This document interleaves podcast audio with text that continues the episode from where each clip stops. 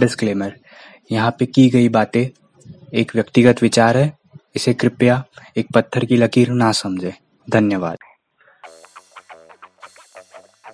You are listening to the gossiping youth podcast welcome to the gossiping youth आज हम ना one of the most discuss topic जो India में है, भले ही वो चाय पे चर्चा हो या नॉर्मली कोई भी इंसान करता ही है Everyone has everyone has his own opinions और होना भी चाहिए वैसे and this is about liberalism communism more about uh, like the left wing type talks today we have my dear friend varun so, varun clap for yourself Hello, thank you, thank you.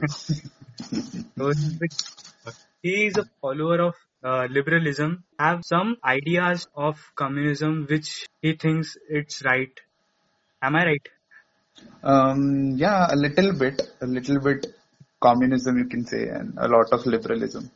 Yes. And when we talk about politics, we always discuss about the right wing, left, left and the left wing, you know, has many branches. Maoism, liberalism, communism. You know, so Varun, Mm.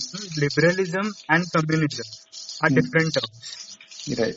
What is the philosophy of these and why nowadays it's being used as one or combined as liberal communism? Okay, so first of all, I am very glad and I thank you, Ashish, for giving me this, giving me this chance to sit and talk to you. It's my pleasure having you.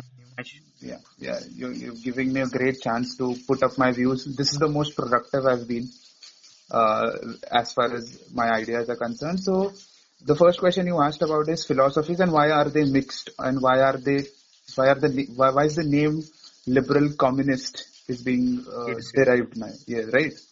So, I just wanted to tell you that first of all we'll go with the philosophies of both the ideologies and we'll for that we'll have to go a little bit in the past Okay. so first first of all we'll we'll get around the liberalism idea what it, what the ideology is so liberalism is derived from the word liberal that means freedom. Now this freedom was derived like a person is there. Yes. what he can do whatever he wants to do. He, he can become whatever he wants to become. On these two particular two points liberalism was derived. Now there is now you will say that we can't let anyone do whatever they want to or become whatever they want to so there is an assumption behind this liberal ideology that a person can has a has a particular sound mind and he can judge a particular thing as right or wrong okay he has a rational thinking towards uh, things and he cannot do anything wrong intentionally ये assumption पे liberalism set हुआ था Okay. ठीक है ये उसकी एक philosophy है जो नॉर्मल फिलोसफी है उसके नीचे और थोड़ा अगर मैं डिटेल दूँ तो हमारे पहले के जो भी सिविलाइजेशन थे और उनके जो नॉर्मल उनकी जो प्रैक्टिसेस थी वो थोड़ी सी अन क्या बोलेंगे हम कि it was not it it it was not justified या फिर उसमें जस्टिस हाँ। Anarchy system. a monarchy system उसमें क्या होता था कि there were three major things अब वो तीन मेजर थिंग्स ऐसे थी कि जिसमें रिलीजियस कन्फर्मिटी आ गया ascribe status and political absolutism अब ये तीनों पॉइंट्स को मैं थोड़ा डिस्क्राइब करना चाहूँगा कि रिलीजियस कन्फर्मिटी ये होता है कि तुम्हारा जो रिलीजन है Yes. तुम जो रिलीजन प्रैक्टिस करते हो वो तुमको सिर्फ़ एक एरिस्टोक्रेसी दे सकती है। मतलब जो चर्चेज होते हैं प्रीस्ट होते हैं वो जो रिलीजन बताएँगे वही तुम फॉलो कर सकते हो। इसको रिलीजियस कन्फर्मिटी कहा जाता था। एस्क्राइब स्टेटस का मतलब ये था कि जो स्टेटस जिस घर में तुम पैदा हुए हो। You can't achieve a status you can't get a higher status जिस फैमिली में तुम पैदा हुए हो। उसी फैमिली उसी स्टेटस में तुमको लाइफ टाइम रहना पड़ेगा। ठीक है? तो तुम्हारा स्टेटस किस पे डिपेंड करता है? तुम्हारा बर्थ कहाँ होता है उस पर फिर आता है पॉलिटिकल एब्सोल्यूटिज्म यहाँ पे तुम्हारे पास कोई वोटिंग राइट नहीं कोई पॉलिटिकल राइट नहीं होती कोई रिप्रेजेंटेशन नहीं होता तुम्हारा। अ, किसी भी हायर हाउसेस में या फिर किंग के सामने तुम्हारा कोई रिप्रेजेंटेशन नहीं होता ना ही तुम्हारे पास वोटिंग राइट्स होती। तो ये जो तीन जो which were not which were not providing justice to the commoners ये तीन प्रैक्टिस बहुत थी पहले। और हम इंडियन कॉन्टेक्स्ट में देखें तो there were a lot of things you know very everyone is very very well aware of those practices जहाँ पे होता था।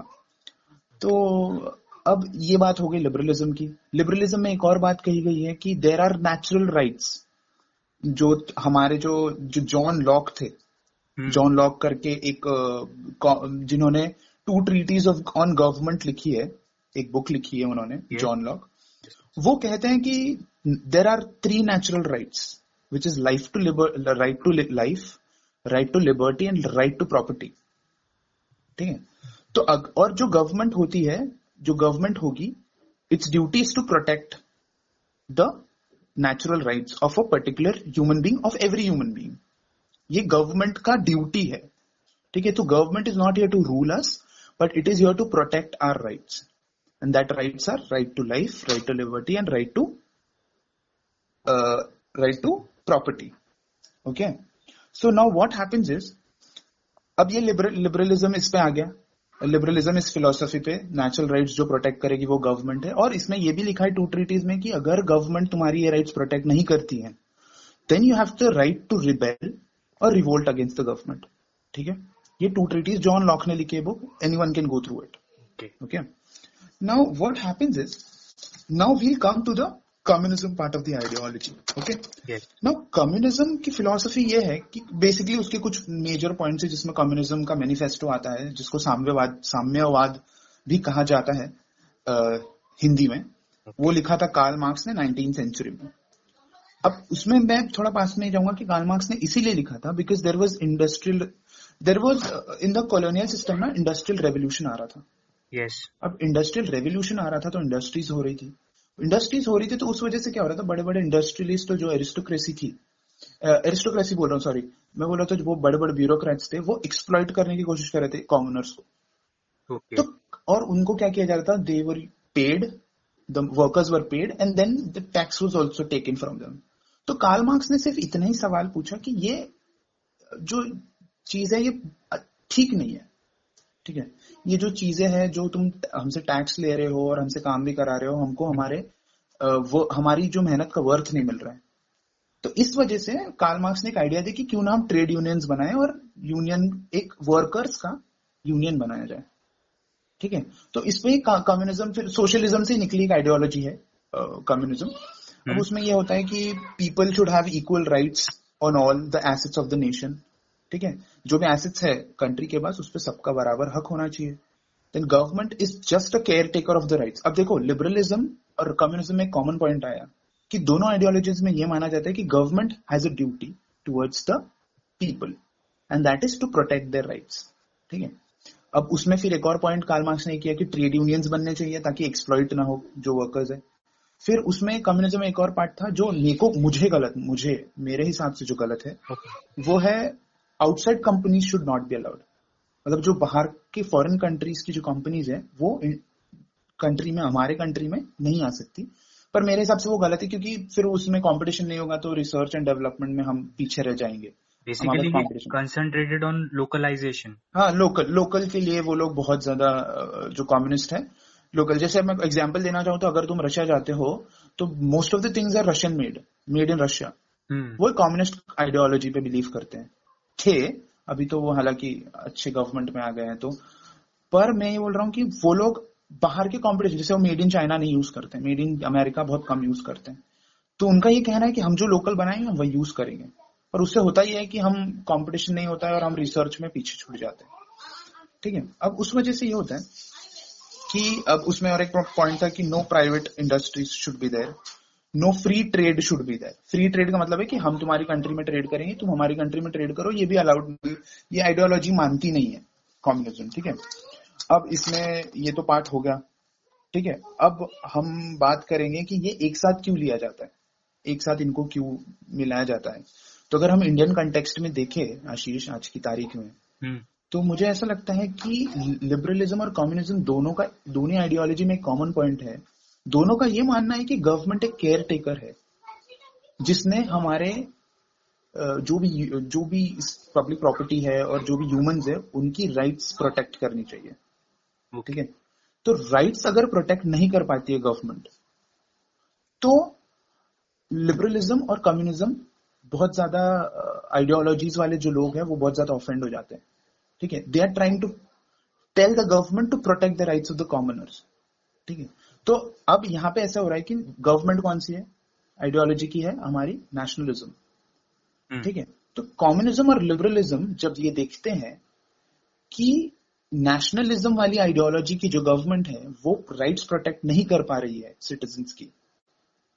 इसीलिए वो साथ में आ जाते हैं और शायद नेशनलिस्ट लोगों को भी ये लगता है कि जो कम्युनिस्ट है वही लिबरल है और जो लिबरल है वो कम्युनिस्ट है जो इस बारे में डीप नहीं सोच पाते हैं। वो सिर्फ़ उनको एक कॉमन टर्म दे देते हैं। इसीलिए मुझे ऐसा लगता है कि मिक्स्ड होता है। Yes. हाँ। बाकी आइडियोलॉजी देखो। आइडियोलॉजी सब नेशनलिस्ट हो लिबरलिस्ट लिबरलिज्म हो कम्युनिज्म हो all of the ideologies are great but flawed मतलब उसमें फ्लॉज है। Every ideology has flaws. हाँ। वो ग्रेट तो है सभी ग्रेट है बट उसमें फ्लॉज तो है। तो एक दूसरे की फ्लॉज को क्रॉस चेक करने के लिए एक दूसरे के फ्लॉज को करेक्ट करने के लिए ही ये डेमोक्रेटिक हम डेमोक्रेसी प्रैक्टिस कर रहे हैं आज। ऐसा है। तो ये आज अभी तक तो मेरा ये मानना है। Like your the perspective of what you told so what I got was like to end the blind belief and to end basically nepotism yes jeweller का बेटा ज्वेलर बनेगा हम्म हम्म ये एस्क्राइब्ड राजा का बेटा हाँ ही बनेगा। हाँ हाँ ये एस्क्राइब्ड स्टेटस जो था ये हटा दिया गया लिबरलिज्म के तहत। And I think this is a great liberalism. हम्म, हम्म। and, और like इसमें मैं एक एक एक एक छोटा पॉइंट ऐड करूँगा कि हमारे जो लिबरलिज्म के दो बड़े नाम थे लिबरलिज्म जिन्होंने ये किया डेवलप किया उनका नाम था उन दोनों में से एक बंदे का नाम था जॉन लॉक और दूसरे का था एडम स्मिथ।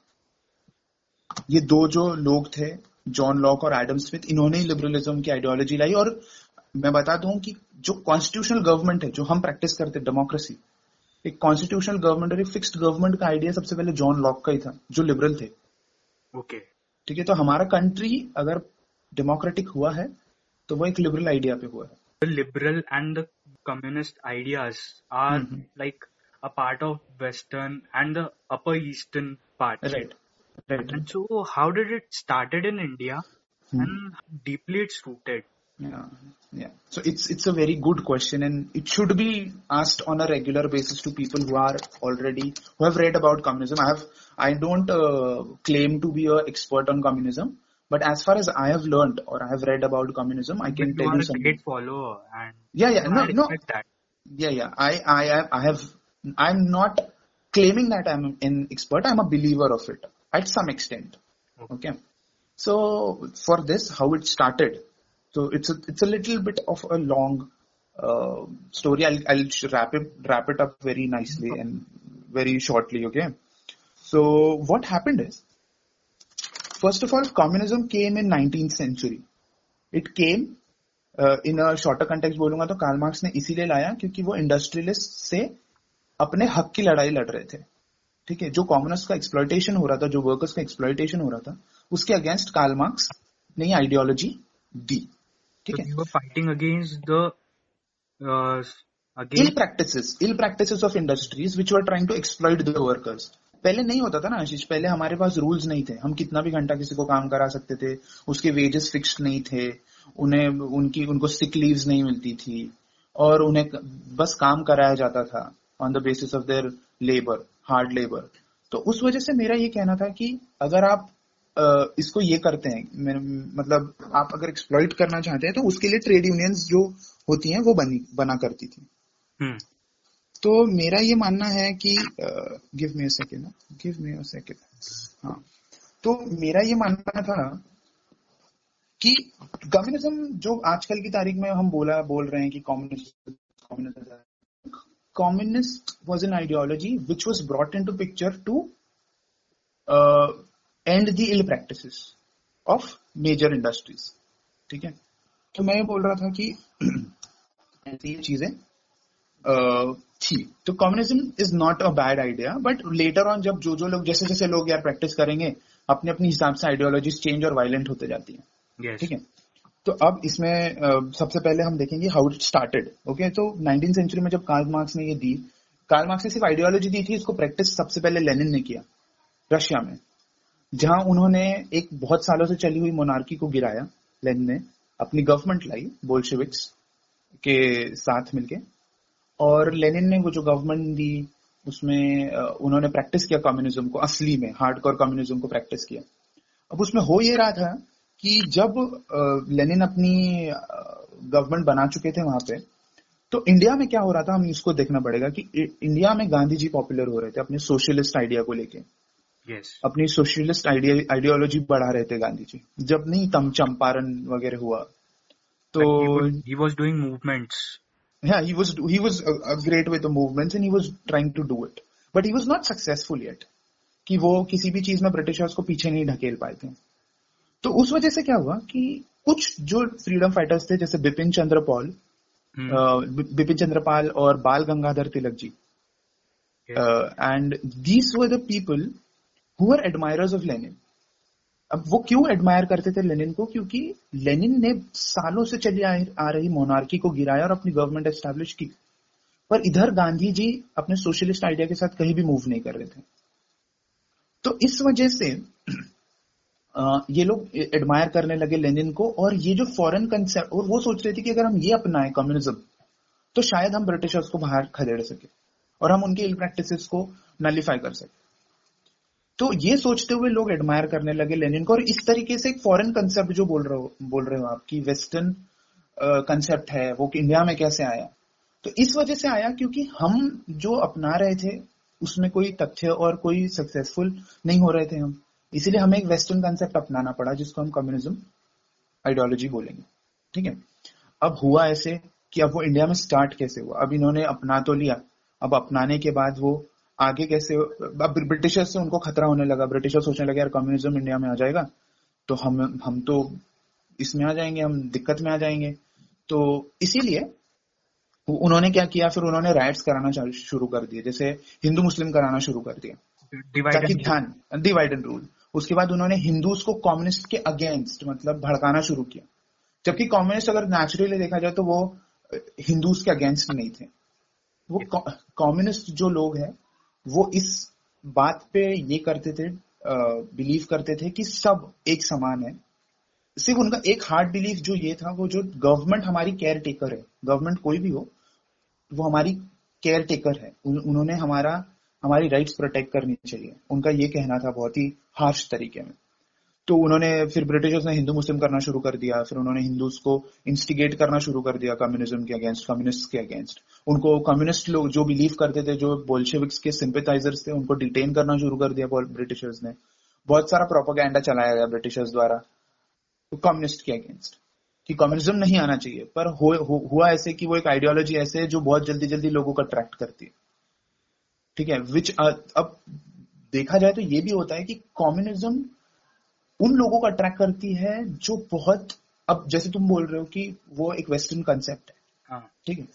तो उसको पढ़ने के वो हालाँकि लिखा होता था अलग अलग लैंग्वेजेस में फॉरेन लैंग्वेजेस में और ज़्यादातर इंग्लिश में लिखा हुआ है कम्युनिज्म का लिटरेचर तो कॉम्युनिज्म का जो लिटरेचर था वो पढ़ने के लिए you have to be well read तो इसकी तरफ़ अट्रैक्ट कौन लोग होते थे जो बड़े बड़े ब्यूरोक्रेट्स है जो फ्रीडम फाइटर्स है जो बहुत अच्छे पढ़े वो कम्युनिज्म की तरफ़ जल्दी अट्रैक्ट हो गए।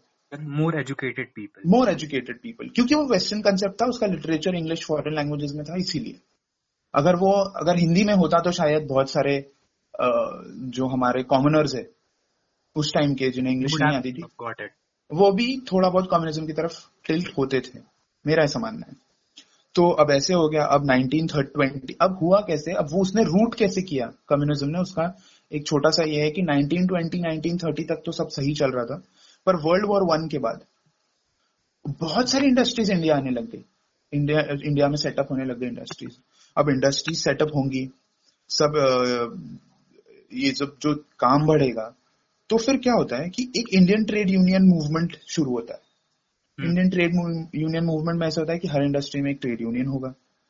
अब unions were formed in the urban centres across India and and strikes were organised to to talk about the ill practices in the industries जो भी एक्सप्लॉयटेशन हो रहा है ठीक है उसके बारे में बात करने के लिए। हाँ तो इसमें सबसे पहले जो पिक्चर में आए और जो सबसे पहले सीन में आए उनका नाम था S A Dange he was a well known person who was वो कम्युनिस्टों का चेहरा थे इन शॉर्टर सेंस 1920 में उन्होंने क्या किया कि बॉम्बे में एक पैम्फलेट पब्लिश किया। जिसपे लिखा था गांधी वर्सेस लेनिन। अब गांधी वर्सेस लेनिन लिखने का उनका ये तरीका ये मतलब था कि गांधी इंडिया में सोशलिस्ट आइडियोलॉजी के साथ जो नहीं कर पा रहे वो लेनिन ने कम्युनिस्ट आइडियोलॉजी के साथ रशिया में कर दिया। Okay. ठीक है? he was trying to bring a change he was trying to bring the mentality of हाँ और उसमें वो लेनिन को इंजेक्ट करना चाहते थे कि देखो गांधी जी से कुछ हो नहीं रहा है। Like as a role model. As a role model कि गांधी से कुछ होने नहीं as not as a role model Lenin was not a role model his ideology was to be practised to abolish British rule Okay. अब क्योंकि गांधी जी की socialist जो ideology थी वो काम नहीं कर रही थी तो लोगों ने कम्युनिज्म की तरफ़ मुड़ना शुरू किया। इस वजह से गांधी वर्सेस लेनिन का एक अ, ये बना। अ, क्या बोलते हैं उसको कि एक फाइट बन गई या उनके बीच में कंपैरिजन शुरू हो गया उनकी आइडियोलॉजीज के बीच में। अब होता क्या है कि 1922 में ऐसे डांगे ही एक इंग्लिश वीकली चालू करते हैं सोशलिस्ट नाम का। ठीक है, जो सबसे पहला मार्क्सिस्ट जर्नल होता जो कम्युनिज्म का एक जर्नल आता था, उसमें सबसे पहला ऐसे डांगे ने वो निकाला, जिसका नाम सोशलिस्ट रखा 1922 में। अब ऐसे हुआ कि उसमें सारी कम्युनिज्म आइडियाज़ जो इल प्रैक्टिस हो रही थी, उसके अगेंस्ट कैसे हम डील करना चाहिए, कैसे यूनियंस बनाने चाहिए, कैसे हमने उसके ऊपर लॉ लीगली हमने तैयारी करनी चाहिए, वो सब उसमें था अब उसके बाद ऐसे हुआ अब उसके बाद हम डायरेक्ट आ जाते हैं टैशकेंट पे। अब तुमने तूने टैशकेंट का नाम सुना ही होगा। हाँ। टैशकेंट फाइल्स एक मूवी भी बनी है शायद हमारे किसी एक राइट विंगर डायरेक्टर ने बनाई है। If you are aware of it शायद विवेक अग्निहोत्री शायद उन्होंने बनाई। टैशकेंट फाइल्स शायद। yes, it is on a political leader. या या Not remember. तो टैशकेंट करके एक जगह है। Hmm. जहाँ पे लेनिन ने ये आदेश दे दिया है कि सब जो भी कॉमनर्स होंगे पिजेंट्री होंगी मतलब फार्मर्स होंगे और जो भी कॉमनर्स होंगे उन्होंने एक यूनाइटेड फ्रंट बनानी चाहिए जिसका नाम होना चाहिए कम्युनिस्ट पार्टी Yes. और वो जिस जिस कंट्री में होगी वो उस उस कंट्री में जाएँगे। अब communist party communist party of India बन गई। उन्होंने फिर अपना मूवमेंट स्टार्ट कर दिया। सबसे पहले 1923 में वो रेड फ्लैग यूज़ किया गया था। और फिर उसके जो सीपीआईएम के जो सेंटर्स थे वो बॉम्बे कैलकाटा पंजाब में हो गए फिर ऐसे भी हुआ कि जब निज़ाम जब हैदराबाद जो अभी तेलंगाना है हाँ. वो निज़ाम ऑफ़ हैदराबाद जो थे जो पहले इंडिया का पार्ट नहीं था हैदराबाद उसमें निज़ाम ऑफ़ हैदराबाद के अगेंस्ट सीपीआईएम बहुत जोरों शोरों से से प्रोटेस्ट कर रहा था पर उनका जो प्रोटेस्ट है बाद में क्रश कर दिया गया अब उसमें ऐसा हुआ कि प्रोटेस्ट होने लगे फिर ये होना तो उन्होंने अपनी एक पार्टी बना ली। अब पार्टी ने उन्होंने केरला में इलेक्शन लड़ने का सोचा। Okay. अब इन CPI MERS is the largest opposition party okay in 1957 they were the biggest and the most aggressive not aggressive aggressive in a non violent way which wanted to work and which wanted to protest against the ill practice तो उन्होंने फिर uh, 1957 में सबसे बड़ी opposition party भी बनी। फिर वो लोग केरला में जीते भी जिसमें ईएमएस नाम uh, नाम बुद्रीपाद सीएम बने। अब उसके बाद ऐसे होता है कि उसके बाद फिर 1977 में वगैरह जो 70 में सी अचूता मेनन ने कांग्रेस के साथ अलायंस कर लिया और केरला में सरकार बनाई। अब इन सब के बीच में अब ये सब तो पार्ट हो गया। अभी हमने कम्युनिज्म कैसे आ गया? ये हमने कैसे रूट कर गया ये हमने इंडिया के इसमें जान लिया है कि अब वो कैसे रूट हो रहा है कि ट्रेड यूनियंस बन गए सब इल प्रैक्टिस को कैसे डिमोलिश करे केरला में भी जीत गई कम्युनिस्ट पार्टी तो इस वजह से इस तरीके से वो रूट हुआ और मैंने बताया भी how it started it started as a comparison between Gandhi and Lenin Like uh, the ideologies between them. या या the ideologies they followed Okay. uh, Subhash Chandra Bose hmm? was also, I think, a great follower of communism. Uh, I, I can't read I, mm-hmm. evidence about that, but people say that he was a communist mm-hmm. and uh, he also promoted communism in hmm? India. Hmm. So I'm, I'm telling you, great leaders, great leaders like great freedom fighters like Bhagat Singh, when he was he was being hanged to death or he was giving he was being given the capital punishment, he was the last book he was read, reading about was about Lenin. He was reading the biography of Lenin. So he was very much intrigued and very much um, he he admired the communism ideology because he wanted to abolish the British rule with the ideology of communism. And maybe there there are there are also some uh, things that some people say that Gandhiji didn't save Bhagat Singh. So I think that mm, because Gandhiji and uh, Bhagat Singh's ideology were not the same, Hmm. Gandhiji could have uh, not went for Bhagat Singh. Like he didn't, Bhagat Singh uh, he didn't try to save him. it's like Bhagat Singh ने more एक violent way choose किया था. No, हाँ, which was नहीं, but against Bhagat Singh was a man who was who was a non-violent man. But क्या हुआ था कि अब उसमें लेनिन के पास में तुमको जाना पड़ेगा कि Lenin elder brother threw a bomb just like Bhagat Singh on the assembly, monarch assembly in the Russian state. तो वो उनसे इंस्पायर्ड थे बट वो ये नहीं चाहते थे किसी भी बेगुनाह का कत्ल हो। हाँ. वो अपना पॉइंट प्रूफ करने के लिए शायद उन्होंने वो एक वायलेंट तरीका इस्तेमाल किया था but he was a very non violent man इसके तुम लिटरेचर में पढ़ोगे तो तुमको पता चल जाएगा। ऐसा। Like failure of socialism gave rise to communism. And that's yeah, you can write it, of course. and It was not altogether. It was not the failure of socialism, but the delay that socialist ideology was uh, providing us to get the freedom. Delay कर रहा था ना गांधी जी का जो socialist idea था वो delay कर रहा था उस वजह से नॉन जब नॉन कोऑपरेशन मूवमेंट भी हुआ of the movements were failure except the quit india movement हाँ तो नहीं तो उसके पहले भी नॉन कोऑपरेशन मूवमेंट हुआ था उसमें बहुत सारे सोशलिस्ट लोग कम्युनिस्ट हो गए क्योंकि सोशलिस्ट आइडियोलॉजी उनके लिए वर्क ही नहीं कर रही थी। Yes. ऐसा हुआ। पर later on later on there is one more point जब गांधी जी अपने फ्रीडम स्ट्रगल में थे तब कम्युनिस्ट उनके साथ नहीं थे। ये बात ये बात भी ध्यान में देनी चाहिए। जैसे लोग बोलते हैं ना नेशनलिस्ट राइट विंगर्स को कि तुमने फ्रीडम में क्या किया? वैसे कम्युनिस्ट लोगों ने भी कुछ नहीं किया। ये एक पॉइंट बोल देना चाहिए मेरे हिसाब से। जो भी जिनते भी लोगों ने हमको फ्रीडम दिलाई वो सोशलिस्ट आइडियोलॉजी और लिबरल आइडियोलॉजी ही थी। हमें हमें किसी ने कम्युनिस्ट ने भी नहीं बचाया हमने हम्म it gave results after some time hmm hmm okay okay hmm yeah, yeah right like that often when we think of communism we instantly in india actually hmm we instantly get the you know ideas of maoists and Yeah, naxalists and they are referred to as terrorists within the country right So what do you think about maoism and naxalism hmm. as a part of modern day communism Okay, okay. Now this we have to go into history a little bit. Okay, we have to go in a history. We have to see the root of why Naxalism and Maoism are an integral part of communism nowadays. why it started and all Why it started and all. Yeah. So in 1967 somewhere in Naxalbari, there was a village in there is a village near Darjeeling. वहाँ होता ऐसा है कि जमींदार और किसान में लड़ाई होती है। जमींदार मिलके किसान को मार देते हैं। फिर किसानों में एक मूवमेंट होता है जिससे वो सारे जमींदारों को मिलके मार देते हैं। तो अब नक्सल बारी जो गाँव था उसी से नक्सल जो वाद है नक्सलवाद ये वहाँ से डिराइव हुआ है। नक्सल बारी करके दार्जिलिंग के पास गाँव है। अगर उस उस गाँव के बारे में मुझे भी ज़्यादा आइडिया नहीं है पर I would surely and I would like to go and visit that particular village in in Darjeeling तो ऐसे हुआ कि जमींदारों को मारना शुरू कर दिया किसानों ने। अब उसमें से ना दो बहुत इंपॉर्टेंट नाम है जो सबको याद करने चाहिए। जिनकी वज, जिनकी वजह से शायद आज कम्युनिज्म इतना बदनाम है। तो सबसे पहले उनका नाम था चारू मजूमदार और एक था कानू सान्याल। इनफैक्ट कान्यू सान्याल जो थे वो माओ जदौन जो चाइना में कम्युनिस्ट रूल जिन्होंने लाया। hmm उसके बहुत बड़े अनुयायी थे बहुत बड़े डिवोटी थे। मतलब उसके बिलीवर थे फॉलोवर थे बोलो तो अब हुआ ऐसे कि माओ जदौन ऐसे थे कि जिन्होंने नेशनलिस्ट पार्टी को हरा के चाइना में कम्युनिस्ट रूल लाया।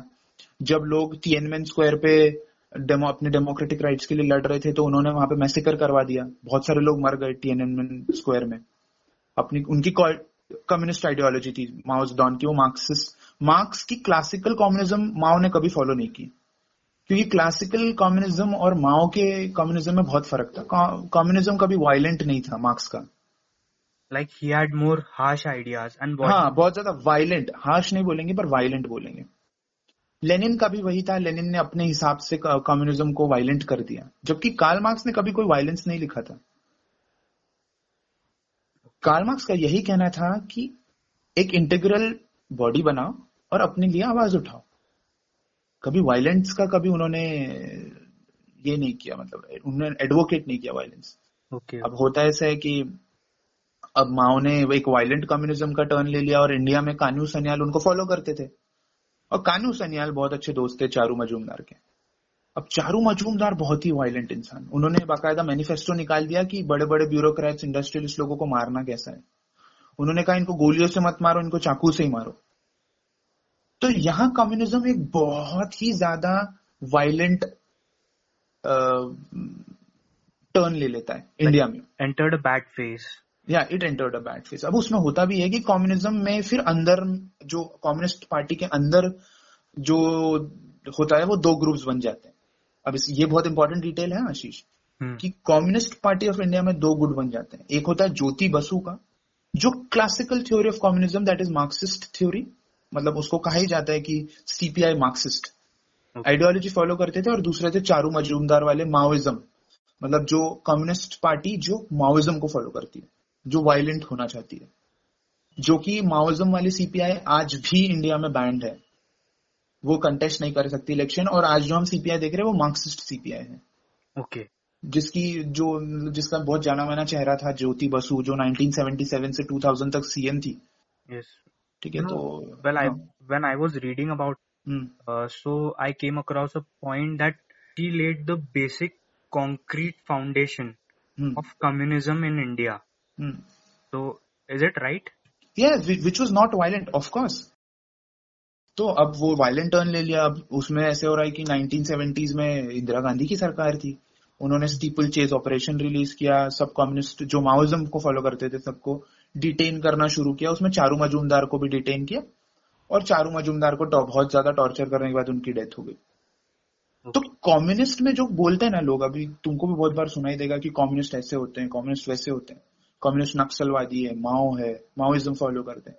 तो ये दूसरे प्रकार के कम्युनिस्ट है जो हमारे यहाँ कंट्री हमारे कंट्री में जो केरला में सरकार है वो मार्क्सिस्ट आइडियोलॉजी फॉलो करती है। जहाँ पे भी सीपीआई है जो कंटेस्ट करे इलेक्शन वो सब मार्क्सिस्ट क्लासिकल कम्युनिज्म फॉलो करते हैं। तो जो कम्युनिस्ट वायलेंस फैलाते हैं वो माओइज्म कम्युनिस्ट जो नक्सलवाद में कम्युनिज्म है वो माओइज्म फॉलो करते हैं।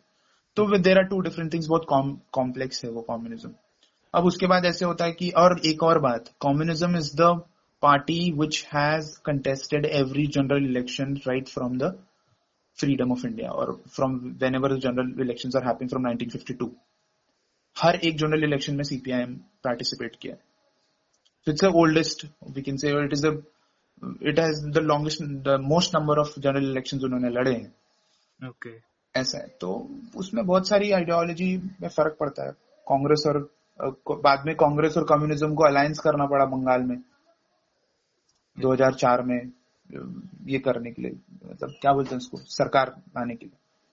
ऐसा just talking about this modern day hmm, the left wing has been very active nowadays. Yes. So what do you think the reason is?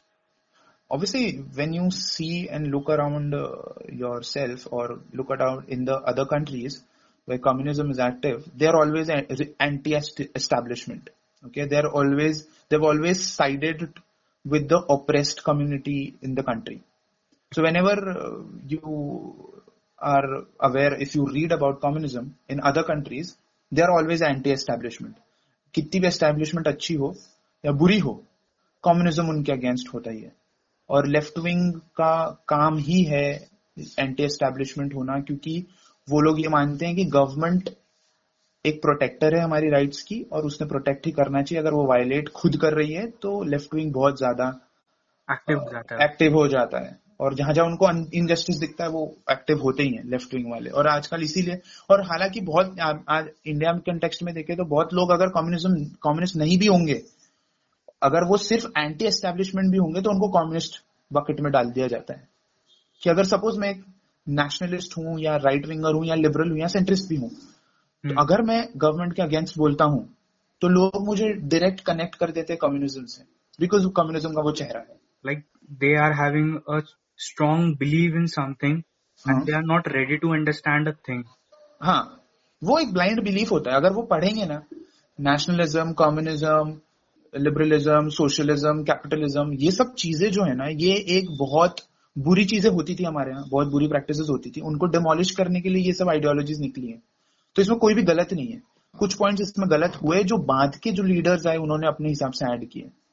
Well, basically, hmm. you just gave me an idea. Mm. Before that, I thought the right wing is if the right wing is in ruling, mm. not targeting anyone. Yes, yes. Like uh, if the right wing is mm. on some kind of throne, the left wing pose it. Right, right, right. It and oh, yeah, this is democracy, Ashish. Can of course, be highlighted. You know, they are being yes. highlighted more. Yes, yes. Like, of course, when, there was when, government, it was for both right wingers and left wingers. left wingers, right? But uh, let me tell you one more thing. If a liberal government is in place, if if an authoritarian government is liberal, communist उतना नहीं अपने आप को ये करते हैं मतलब इतना नहीं राइवल मानते लिबरल आइडियोलॉजी को जितना वो नेशनलिस्ट आइडियोलॉजी को मानते हैं Okay. क्योंकि जहाँ तक नेशनलिस्ट आइडियोलॉजी है नेशनलिस्ट आइडियोलॉजी जो राइट विंगर आइडियोलॉजी है उसमें एक ये है कि different people should be treated differently ऐसा एक पॉइंट नेशनलिस्ट आइडियोलॉजी में है। It is based on a particular religion nationalist ideology कि एक कंट्री में एक ही रिलीजन होना चाहिए। ये नेशनलिस्ट आइडियोलॉजी होती है which is also a good thing where the minorities are not oppressed ठीक है? नेशनलिस्ट आइडियोलॉजी बुरी नहीं है। जो लोग लीडर्स हैं जो उसको कन्वे करते हैं लोगों में जो पॉलिटिक्स करते हैं इसके ऊपर वो लोग हो सकते हैं बुरे। नेशनलिस्ट कभी बुरे नहीं हो सकते ना ही कॉम्युनिस्ट हो सकते ना ही लिबरलिज्म को फॉलो करने वाले लोग हो सकते। Now I just I just I not comment on the current regime और the current situation of the country but if you look at the earlier regimes of right wingers like Atal Bihari Vajpayee ji he was he was a great leader I admire him a lot admire him to the most he was one of the finest leaders we had finest prime ministers we had Definitely. but but later on when the nationalist ideology in our country has happened that is a little bit of not what he believed is what i think they are more bent towards the right, the majority of the population. right right no but majority of the population is right if you are inclined towards your majority population it's okay but you should not um, Exploit ignore or ignore or exploit the minority minorities. That's what that is what a, a liberal would say to you As you previously said, failure of ideology, hmm? social I- ideology Hmm, hmm. of Gandhi ji. No, it was. Like- I, I, I will again quote it. Listen, I will again quote it. It was not a failure of social socialist ideology. Was It was indeed no, huh, it was it was it was finally successful in getting the British Raj out of the country, but it took a lot of time. Yes. It was delayed. That is what I can say. It was not a failure. At that And, point, uh, when there was delay yeah, of social ideology, people no? people thought it was failing. yes, communism came into the role, gave rise to communism.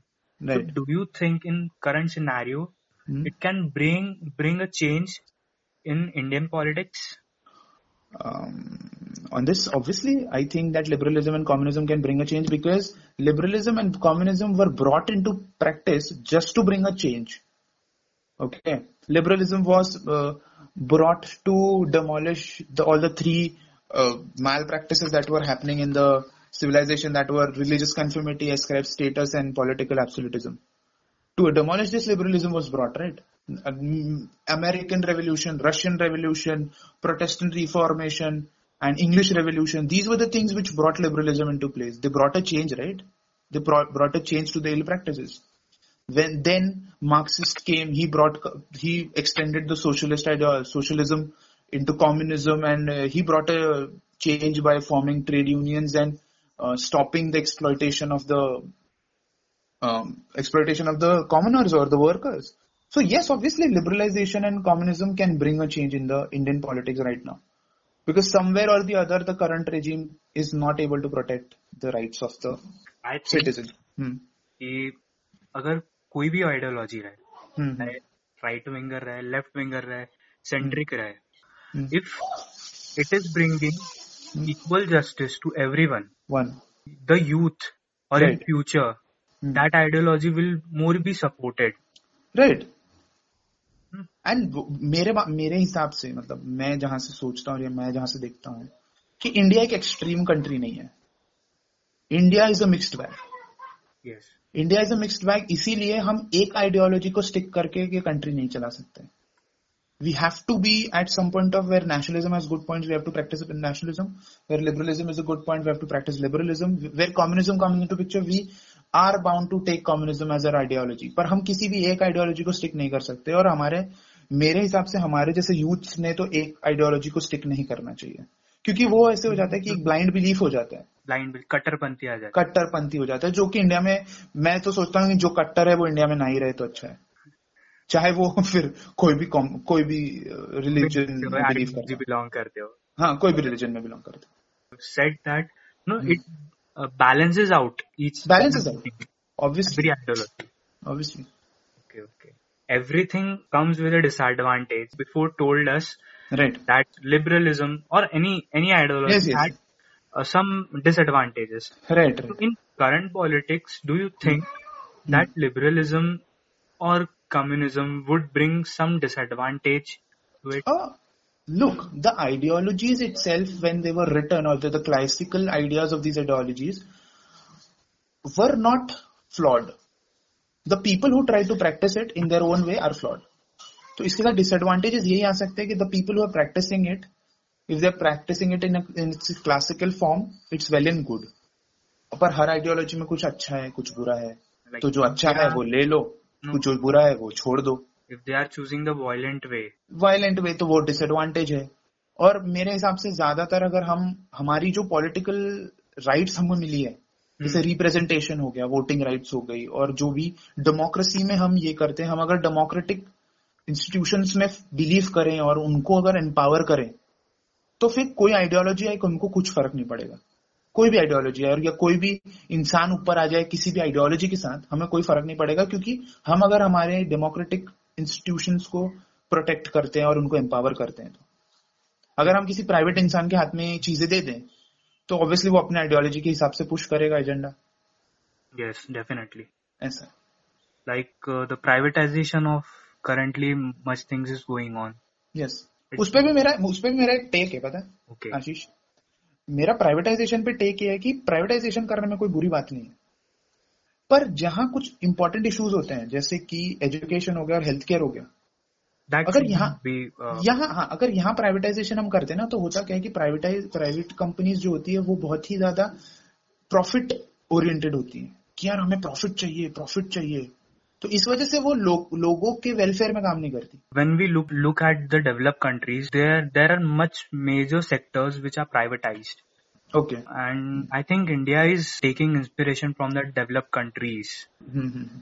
अब नहीं अब उसका example मैं देता हूँ ठीक है उसका एग्ज़ाम्पल मैं देता हूँ कि प्राइवेट करने में बुरी बात इसलिए नहीं है क्योंकि और प्राइवेट करने में कुछ चीज़ें प्राइवेट करने में ये बहुत बुरी बात है कि अगर मैं सपोज़ एक हॉस्पिटल में जाता हूँ प्राइवेट हॉस्पिटल में. ठीक है तो प्राइवेट हॉस्पिटल में अगर मैं जाता हूँ तो अगर सपोज़ मेरे पास मेरे साथ एक पेशेंट है और मैं प्राइवेट हॉस्पिटल में जाता हूँ मेरे को ये सपोज़ मेरे को वेंटिलेटर की ज़रूरत है या मैं वेंटिलेटर यूज़ कर रहा हूँ तो आज की तारीख में वेंटिलेटर का पर डे चार्जेस है twenty five thousand to fifty thousand के बीच में। In private players in the current scenario. या current scenario in private players पर अगर हम हमारे गवर्नमेंट हॉस्पिटल्स को स्ट्रेंथन करें उनको एम्पावर करें उनमें रिसर्च डेवलपमेंट बढ़ाएँ तो हमें वो एट अ चीपर प्राइस मिलेंगे। और जो लोग नहीं जा सकते जो अंडर प्रिविलेज लोग हैं उनको उन पे बेनिफिट मिलेगा। Yes. तो जो प्राइवेट हॉस्पिटल्स में जाए जो प्रॉफिट ओरिएंटेड है वो तो प्रॉफिट ओरिएंटेड है ना उनको तो प्रॉफिट चाहिए। उनको लोगों के वेलफेयर से क्या ही फ़र्क पड़ता है? Yes. तो इसीलिए मेरे को कुछ चीज़ें बहुत सारी चीज़ें प्राइवेट हो अच्छा है। पर सभी चीज़ें प्राइवेट हो ये अच्छा नहीं है। Government should modify.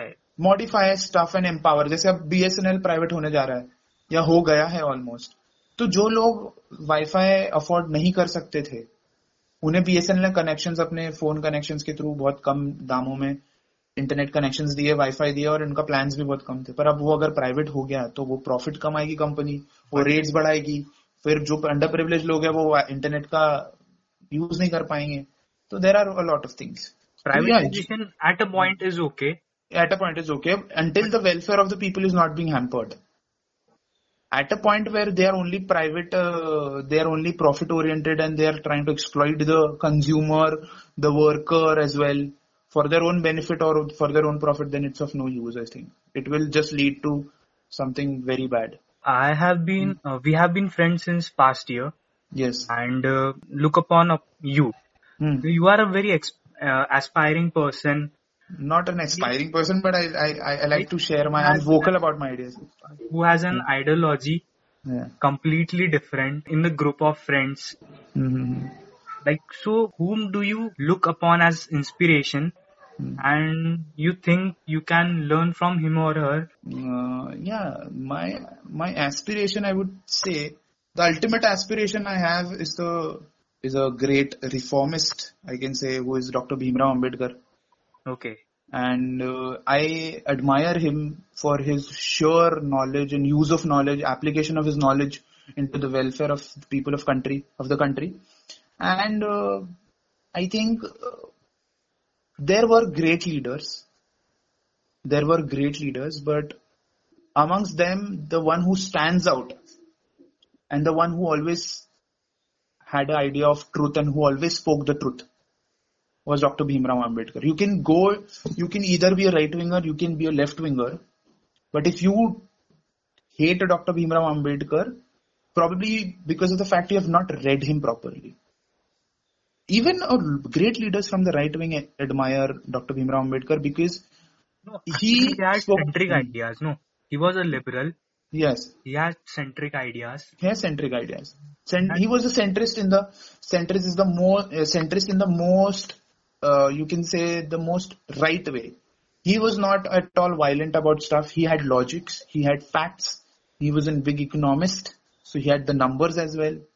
So he tried to reason everything, the every law he was going to pass. Uh, he was trying to incorporate in the constitution. Like nowadays, Hmm? often communists, communists or liberals hmm are blamed for riots. No, you can't say liberals because liberals are never violent. You can say communists, I can agree to it, but liberals are never violent. Okay, okay. Mine. Because the, the, the people, let me put it straight, Hmm. the protests that are having, the peaceful protests that are happening in the country right now for any reason, and number of reasons. Hmm. The peaceful ones that are happening are the The liberals. liberals. Okay. But wherever there is violence, it's either the right wing or the left wing, the extreme points. Hmm. Okay? The one who Like are crashing of fighting, the ideologies. yeah, they're crushing, they're trying to crush the liberal ideology that they want to prove a point. So there are many things that extreme uh, uh, जो points है अब जैसे left wing का अगर government होता और ऐसे peaceful protest होते तो वो पूरे लिबरल्स राइट विंग में चले जाते कि राइट विंगर्स ही है राइट विंगर्स ही है आज राइट विंग की सरकार है तो अगर दंगे होते हैं तो वो सब लेफ़्ट विंग में चले जाते सबको कम्युनिस्ट बोल दिया जाता है लिबरल्स को। पर ऐसा नहीं है। हाँ। हाँ, ये तो वो तो लेफ़्ट विंग और उनके बीच में पिस्ता लिबरल ही है। लिबरलिज्म ही है। दोनों के एक्सट्रीम आइडियाज़ में yes now let me change my question yes yes sure often communist yes now I have been reading some I came up with this question and I love personally love this question. Yeah, yeah. First hear that. Now mm. often communists are blamed for riots right. or in support of other countries. Okay. Rather than India in tension situations. Yeah. Is it a propaganda against them? Mm. Like currently I will tell you huh? uh, the China tension was going on. Right. And the most leftists mm. were claiming that India should put forward its you know military strategy, right. and it was also going on in news. Mm-hmm. So why should we put our military military strategies on on a display so that uh, others can get the benefits of it? Right, right, right. Like uh, so, this is propaganda. Look, there have been instances where communists have sided the Western countries, the the we can say the, the place where communism was born into existence. Like it was brought into existence. That was Russia and China. So we had a never, we, we, we never had a clash with Russia whatsoever. But we had a clash with China. So the ones who side China, the ones who side, the communists who side China were the believers of Mao, Mao Zedong. Okay. So that is that is how they are trying to uh, put uh, and and the point you said that now the whatever the China is acquiring the uh, Like they are trying, they're trying to yeah the, they, the dag on the yeah they're trying to barge in the country. So now w- what I think is there is a little bit of uh, what we can say is uh, there is a little bit of the the, the views are not uh, the same when we talk about Pakistan when we talk about Pakistan, whenever there is an insurgency or whenever there is an attack on us, we try to put our best forces. We try to fight them. We are putting the soldiers ahead. Hmm. Okay.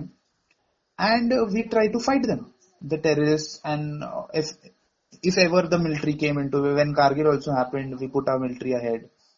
So now when China is coming towards us, I know it's it's not the final solution that to move, put the military ahead, but when China is barging in, how long should we wait? Like we should we are having talks with them, but they're not they're not ready to turn back, or they're not ready to leave the place. like in history, the Aksai Chin Aksai Chin, yeah, right. and the, the- was also taken. Yeah, right. So they they try to barge in into the most vulnerable situation mistake when India is into yes, the India when India is into the most vulnerable situations, China tries to bully us. So we expected this government to take the treat to give the treatment as as it gives to Pakistan, it should give to China as well. So that is why communism tries to portray that yeah, why is there a difference between treatment of both the countries? So communists are trying, they are, they have been supporting some of the Western concepts in the country. That is for true. That is, I can't, I can't uh, disagree with you. They uh, often side with the countries rather than India. Because, uh, whenever, There are Hmm. extreme ideologies. I, because they're extreme ideology and it's a Western concept which has come out from in different countries, so they try to support the different countries as per their convenience, I can say And it is, and some of, and some of it is true, but some of it is propaganda by the right wing. Okay. Okay. Because the good work by Vijayan, Mr. Vijayan in Kerala, who is the CM of Kerala, Okay. who is also communist, has done a tremendous job while dealing with uh, COVID-19.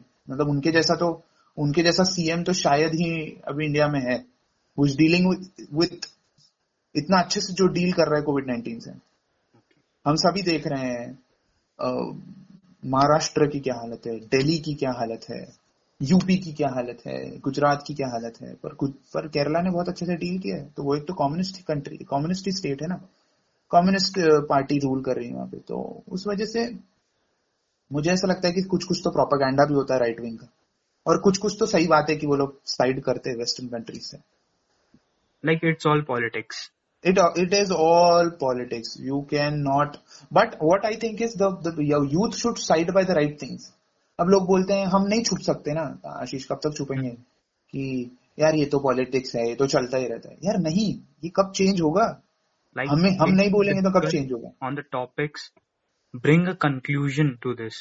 Right bring a conclusion there is 70% of youth, and Yes. only youth can deal with this situation. Right youth can deal Like if youths don't speak 70% of votes hmm, coming from the youth.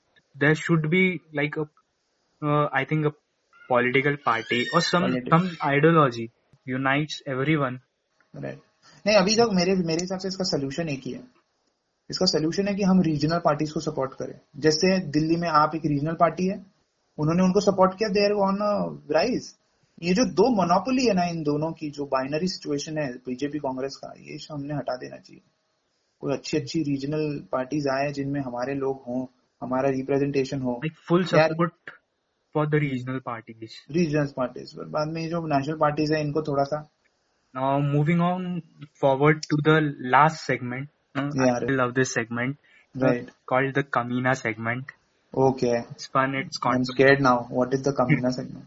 It's fun. It's controversial. Like I am going to. Yeah. Uh, it's a rapid fire game. Okay. I am going to say a name and you will, you know, describe him in a word sentence, or if you feel like Hmm? you can ask a question, Right. Right. though he's not going to hear it. Uh-huh, right. Right. like I say, SRK. The Mhm. one word is for him is Badsha. That's if you right. if you are going going to answer in a sentence, Hmm. it's the the real struggler and an inspirational person. Right. Right. If you are going to ask him a question, it's Hmm. when is your next movie releasing? Like Releasing. this, this is a simple structure of the game. Right. I'm going to ask you ten names. Let us begin. Yeah. yeah, Sure. We can begin. So, so the first name is Sonu Sood. Um, a very kind person. Arvind Kejriwal. Should be the next PM. Kanhaiya Kumar. A very well read and uh, a reformist person. I think a a very a very good activist. I can say he's a good activist. Personally thinking, a misunderstood person. Yeah, a misunderstood person for sure. Uddhav Thackeray. Uddhav Thackeray, if he if he uh, tries to work, he if he handles this situation very well, no. If Is it a question? If the, if, no, no, it is not a question. It is a statement. Okay. But prior to that, if he handles Maharashtra in these five years very well, he'll be a good product of the nepotism in politics. He'll be a good product. He'll be a nice leader. So no, I'm expecting a one word, not as state. Expecting a w- one word, he's the he's the son of a tiger. He's the son of a tiger. Son of a tiger. It's a Yeah, right. Narendra Modi. Um, I want to ask him a question. Okay. When is he? When will he answer the questions of the commoners? Like press conference. Yeah, in short, that. Rahul Gandhi. uh, again a very well read well educated person who is misunderstood in the society due to the propaganda of the opposition uh, of the party which doesn't like him Okay. Manmohan Singh. uh, a great economist a great um, pearl in the in the crown of india great great personality Amit Shah. Amit Shah, not worthy of an home minister Barkha Dutt. Parkha that is an anti-establishment journalist. Umar Khalid. again a very well read activist. This was the end. Yeah. And I'm glad you were here. No, Mm, yeah. Personally thinking I got a broad idea on what liberalism is, communism is, and Right. how different the both parts are. right. And now I know when whenever the news is there, Hmm. you know, they say that liberals are communists and Hmm. referred to as communists or leftists. Hmm. Now I'm going to say it's completely wrong. wrong And everybody should say actually. right No. right right right Because these both ideologies are different. right That's it. Hmm. So thank you. Uh, uh, first of all let me say a very warm warm thank you to you that you gave me this opportunity to be on this particular podcast and share my thoughts on it and i am i hope that i have cleared a lot of points yes, yes. And you will be clearing in future also. yeah yeah thank you if, if you if you uh, get to involve if you if you ask me to come to the podcast podcast again i'll be very glad Yes. I'll, I'll come to it. So I'll, I'll take a leave then. Thank you. Thank you. If you have any query, you can connect me on Instagram. My Instagram ID is its four times a s h i s h r a o. That's it's Ashish Rao